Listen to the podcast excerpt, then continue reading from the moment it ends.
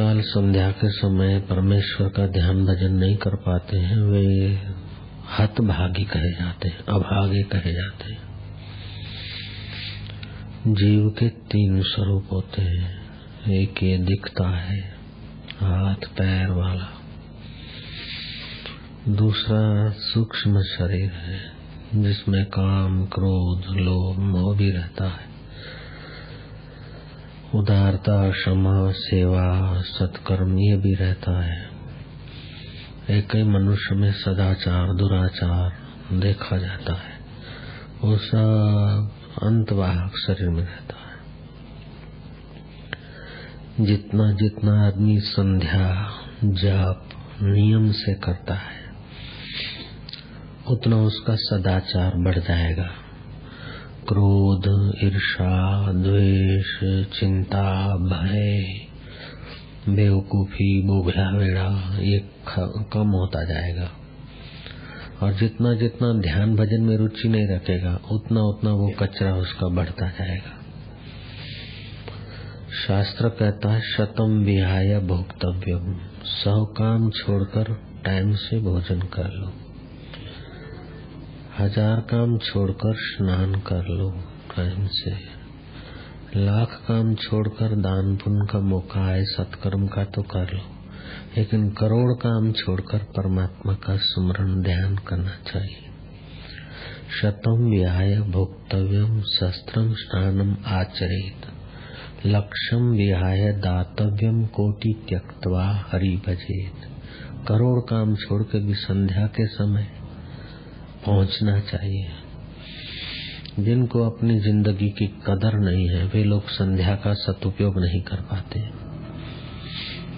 ऐसे हतभागी आदमियों को कितनी भी सुविधाएँ मिले लेकिन वो अभागे के अभागे रह जाते हैं। और जो बुद्धिमान है, उनको एक इशारा मिल जाए, बस बात पकड़ लेते, अपने नियम में लग जाते, उनका कल्याण हो जाता है। प्राणायाम करने में अरुचि, संध्या में अरुचि, अथवा उसका महत्व न समझना, या आलस्य, निद्रा, अति आहार, अति भूखा मरना, अति बहिर्मुख, ये सब आध्यात्मिक रास्ते के विघ्न है। अति बहिर्मुख, अति आहार, आलस्य अति विलाप बात, ज़्यादा बात करना ज़ोर ज़ोर से बात करना। अशुद्ध आहार, हल्के वाइब्रेशन हल्के श्वासोश्वास में रहना। ऐसे मूर्ख लोग, काम धंधा छोड़ दिया तो वही बड़ी बात नहीं, नौकरी छोड़ दिया तो बड़ी बात नहीं है। लेकिन ईश्वर में, परमात्मा प्राप्ति के रास्ते में जो विघ्न है, उसको हटाते हो कि उस विघ्नों को बढ़ाते हो। उस पर ध्यान नहीं देगा तो आदमी अभागा रह जाएगा। चाहे साधु का वेश धारण कर ले तो क्या हो गया? बड़ा सन्यासी बन जाए तो भी अभागा रहेगा। अगर इन विघ्नों को नहीं निकाला तो। ध्यान भजन में रुचि का न होना, नियम पालन में रुचि का न होना प्राणायाम, ध्यान और सत्संग का महत्व न समझना। आलस्य, निद्रा को महत्व देना। अति आहार अथवा अशुद्ध आहार अथवा जो बहिर्मुख लोग हैं, जिन अभागों की ईश्वर में प्रीति ही नहीं है, ऐसे लोगों का वाइब्रेशनों में आहार में वो आदमी का साधन भजन नाश हो जाता है। बारह बारह प्राणायाम त्रिकाल संध्या के समय करे, फिर पंद्रह पंद्रह करे, फिर बीस बीस करे। तीन दिन के अंदर उसके सारे पाप नाश हो सकते हैं। केवल तीन दिन के अंदर। लेकिन शर्त यह कि आलस्य, प्रमाद, ये न करे। चौथे दिन उसका ध्यान लगने लगेगा। उसको परमेश्वर का प्रसाद थोड़ा बहुत ज़रूर कुछ न कुछ मिलने लगेगा। और ये सबका अनुभव है कि शिविर के पहले दिन, दूसरे दिन, तीसरे दिन में शिविर वाले कैसे डोलने लगते, झूमते, झूमने लगते। निष्पाप अवस्था हो जाती। लेकिन फिर पापाचार कर लेते हम लोग। महत्व नहीं जानते। ध्यान भजन का महत्व नहीं जानते। अपने मनुष्य जन्म की कीमत नहीं जानते। कोई दो चार हज़ार रुपए की नौकरी में खप रहा है तो कोई पाँच सात हज़ार के कमाई में खप रहा है। तो कोई ऐसे ही अभागे मुफ़्त में ही खपे जा रहे हैं। न कमाना है, न नौकरी है, न धंधा करना है, सब सुविधाएँ हैं, फिर भी ऐसे ही खपे जा रहे हैं। ऐसे लोगों को बहुत पछताना पड़ेगा बाद में। सर धुनी धुनि पछतावही काल ही, कर्म ही, मिथ्या दोष लगा समय बीत जाता, किसी का इंतज़ार नहीं करता। वक्त किसी का इंतज़ार नहीं करता, वक्त बीत जाता है। जो सुबह ठंडे पौर अपनी यात्रा तय कर लेता है, वो सुख से पहुँचता है। और जो सुबह ठंडे पौर यात्रा नहीं करता मध्य रात्रि को फिर ठोकरे खाता और निशाचरों से सताया जाता है। ऐसे जो जीवन की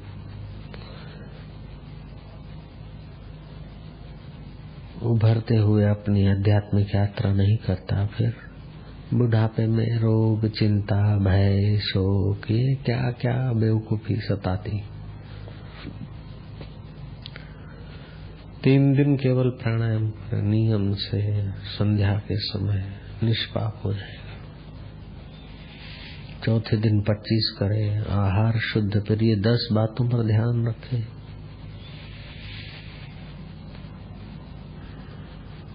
आहार का, संग का, आलस्य न आए, प्रमाद न आए, ध्यान भजन में अरुचि न हो। ब्रह्मचर्य का पालन होने लगेगा। प्राणायाम चित्त को शुद्ध करेगा, मन और प्राण को ऊपर ले आएगा। विकारों का प्रभाव दूर होने लगेगा। कई बीमारियों के जो अंश कण है, वो अपने आप नाश हो जाएँगे। जीव का वास्तविक स्वरूप शुद्ध बुद्ध है। लेकिन ये बेवकूफ़ी के कारण ही दुखी हो रहा है, जन्म मरण की पीड़ा सह रहा है। ये आदि भौतिक शरीर है जो दिखता है हाथ पैर वाला। इसके भीतर अंतवाहक शरीर है। वो भी बदलता है। कभी काम आया, चला गया। कभी क्रोध आया, कभी भय आया चला गया, ये बदलता रहता इससे भीतर शुद्ध स्वरूप है।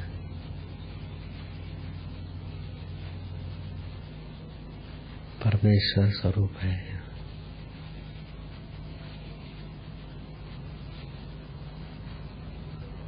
वास्तविक वही सार है, वही अपने हैं। अपन ये नहीं, ये शरीर तो मर जाएगा, फिर भी अपन रहते हैं। लेकिन शुद्ध स्वरूप को नहीं जानते, इसलिए सूक्ष्म शरीर में रहते हैं, फिर जन्म लेते हैं, फिर स्थूल शरीर धारण कर लेते हैं, फिर उसी की मुसीबतें से आते हैं। मेरा मकान, मेरा मिलकत, मेरा ये वो बनाते बनाते फिर मृत्यु का झटका लगता है, सब छोड़ के मरते हैं। वशिष्ठ जी कहते हैं राम जी, ऐसा कौन सा दुख है जो इस अज्ञानी जीव ने नहीं सहा? इसलिए मैं ऊँची भुजाएँ उठाकर चिल्लाता हूँ, लेकिन मेरी बात नहीं मानते कोई। ऐसा मोहमयी मदिरा पीकर सब उन्मत्त हो गए जैसे मूर्ख बालक अग्नि में अपना हाथ झोंकता है तो माँ बाप दयालु माता को दुख होता है, शोभ होता है, चिल्लाती कह रहे, उधर मत मार रहे जैसे मूर्ख बालक अपनी विष्टा में, अपने लेटरिन में हाथ डाल के खेलता है, उस मूर्ख को तो अच्छा लगता है, लेकिन माँ समझती कि इससे बीमारी के कारण जीवाणु और अपवित्रता बढ़ेगी, उसकी बुद्धि कमज़ोर हो जाएगी। माँ जानती है, लेकिन मूर्ख बालक को अपनी विष्ठा में, अपने लेटरिन में खेलने में मज़ा आता है। मूर्ख बालक को अंगारों को छूने में इच्छा होती है। मूर्ख पतंगियों को दिए की तरफ़ दौड़ दौड़ के जाने में मज़ा आता है।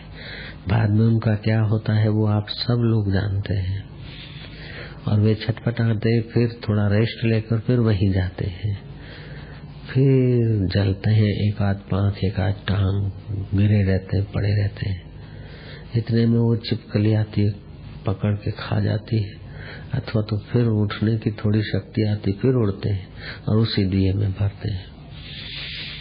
जैसे पतंगिए अज्ञान वश दिए की तरफ़ मंडार के अपने को नाश कर देते हैं, ऐसे ही संसारी मनुष्य, ये संसार रूपी दिखने वाला, आकर्षण करने वाला, ये जगमगाता मेरा तेरा आडंबर वाला जगत उधर ही अपने को, पत्नी के तरफ़, पति के तरफ़ मोह माया के तरफ़ बार बार घिराते रहते, अपने को बार बार सताते रहते, फिर थोड़े ठीक होते, फिर सताते।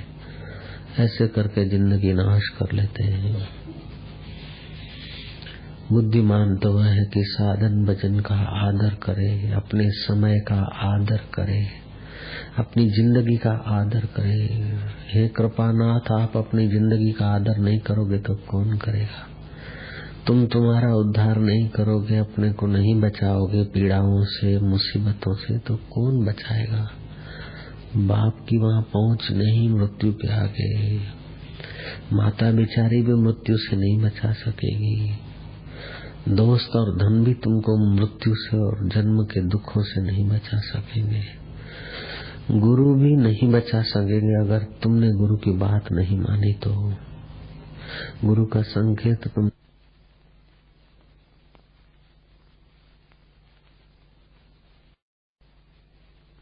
है, उससे भी आदमी नाश हो जाए, कोई पता नहीं। कब क्या हो, कोई पता नहीं। ऐसी संगीन घड़ियों में उस मेढक की नाही क्यों अपने को बर्बाद करते हैं? सांप के मुँह में पड़ा है मेढक। और फिर वो मुँह फाड़े हुए इधर उधर जंतुओं को झपेट रहा है। सांप के मुँह में पड़ा हुआ मेढक अभी अभी निकला जाएगा, कोई पता नहीं। और फिर मच्छरों को, जंतुओं को झपेटने में लगा है। ऐसे ही अपन लोग काल के मुँह में पड़े हैं, मौत के मुँह में पड़े हैं अपन लोग। और फिर तेरे मेरे में, इसमें, उसमें उलझ रहे हैं। एक पथिक के पीछे शेर पड़ा। जंगल के रास्ते से पसार हो रहा था। शेर पड़ा वो दौड़ा अपने को बचाने के लिए। तो इधर उधर तो कुछ सहारा नहीं मिला। देखा कि सामने को कुछ पेड़ है, उधर चढ़ जाऊँ पेड़ पे चढ़े, उसके पहले तो सिंह आ जाएगा। भय भय में उसने नीचे कुएँ में ही छलांग मारी। देव योग से कुएँ में एक पीपल का डाला हाथ में आ गया, पीपल के वृक्ष का। ऊपर शेर देख रहा है। नीचे उसने देखा पथिक ने तो पुराना खंडेर कुआ है, नीचे सांप, अजगर आदि पड़े हैं। ऊपर शेर है, नीचे सांप है और डाले को पकड़े है। इतने में क्या देखता है कि वो जिस डाले के सहारे है, वो डाला को आगे मूल में दो चूहे काट रहे हैं काला और एक सफ़ेद चूहा उस डाले को करवत से मानो काट रहे कुदुर रहे दांतों की करवत से। देखा कह रहे, ऊपर शेर है, नीचे अजगर है, और ये जिस डाले पर, जिस डाले पर मैं जी रहा हूँ, वो डाले की भी मूल पे बस कटाई हो रही है। अब युक्ति लड़ाता है कि कैसे बच निकलूं। इतने में देखता क्या है कि ऊपर एक दूसरी टहनी में लगी हुई शहद, उसके एक एक बूंद आ रही है। उस पथिक ने जीव लंबी किया। शहद चाटता जा रहा है। भूल गया कि नीचे क्या है। भूल गया कि ऊपर कौन खड़ा है। भूल गया कि जिस डाल पर शहद है और मेरा जीवन है, वो डाल कैसे कटी जा रही है। भूल गया। लग गया।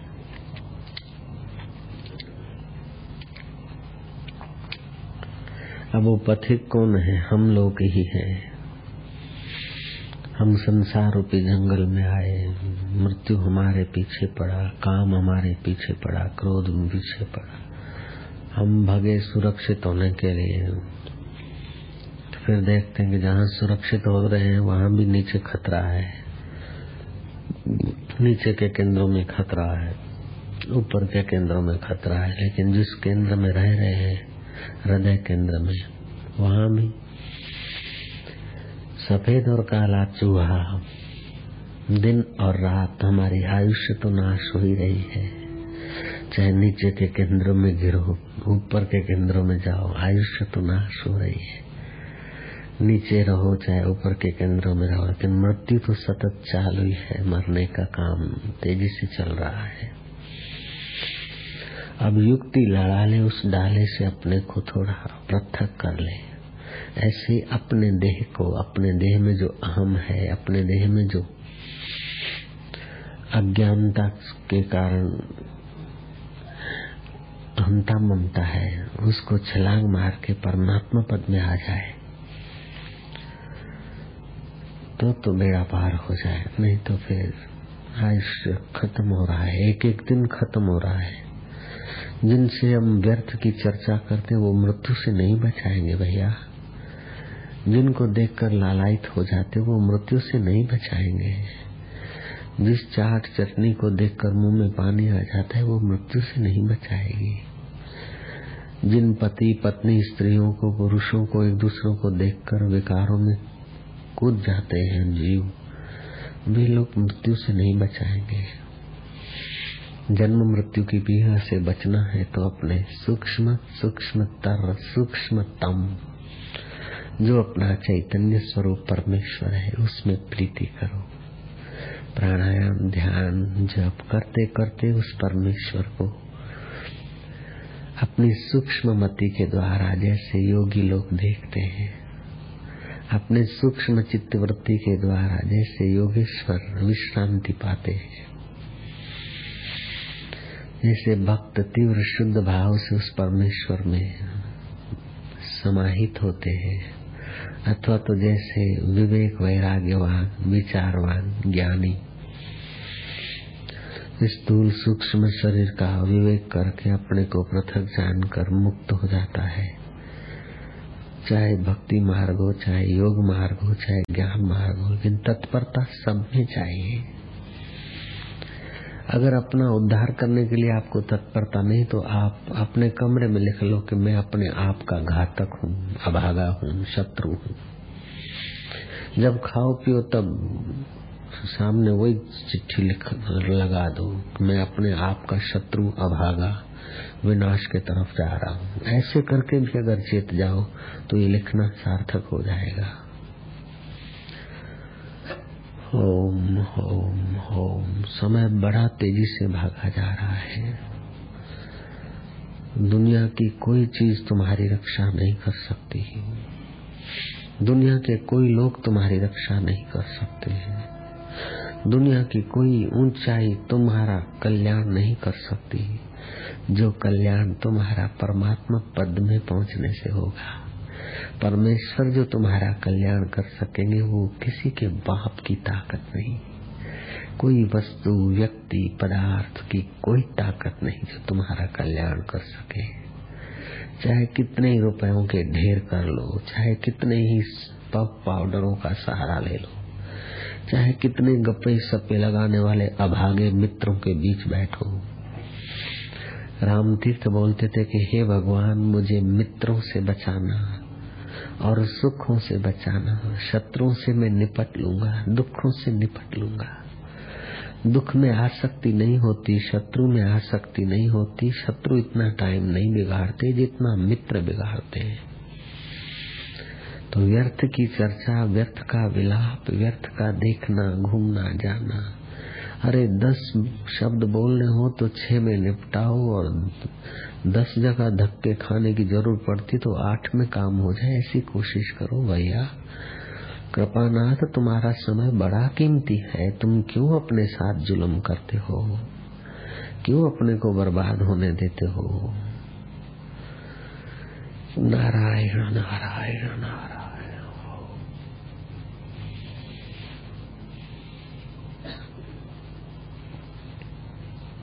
अगर ऐसा कोई आदमी मिलेगा तो उसको देश निकाला दिया जाएगा। बहुत लाभ होता है, त्रिकाल संध्या से बहुत लाभ होता है। मुसलमान पाँच टाइम नमाज़ पढ़ते हैं। अरे, कबाड़ी मार्केट में इधर उधर कोई एक ऐसा, एक आध ऐसा मुसलमान है कि ग्राहक खड़ा होगा देखेगा कि बारह बज गए, उठ के चला जाएगा। ग्राहक भी जानते कि नमाज़ पढ़ने गए। और उसी से लोग लेते हैं फिर, बड़ा ईमानदार आदमी। अहमदाबाद की बात है। मेरे को हो। ऐसे आदमी की बात मेरे मेरे तक पहुँच गई। मुसलमान है, कबाड़ी मार्केट कबाड़ी का धंधा करने वाले को जितनी अक्ल है, उतनी अक्ल अगर आश्रम में रहने वाले को होती तो कितना अच्छा होता।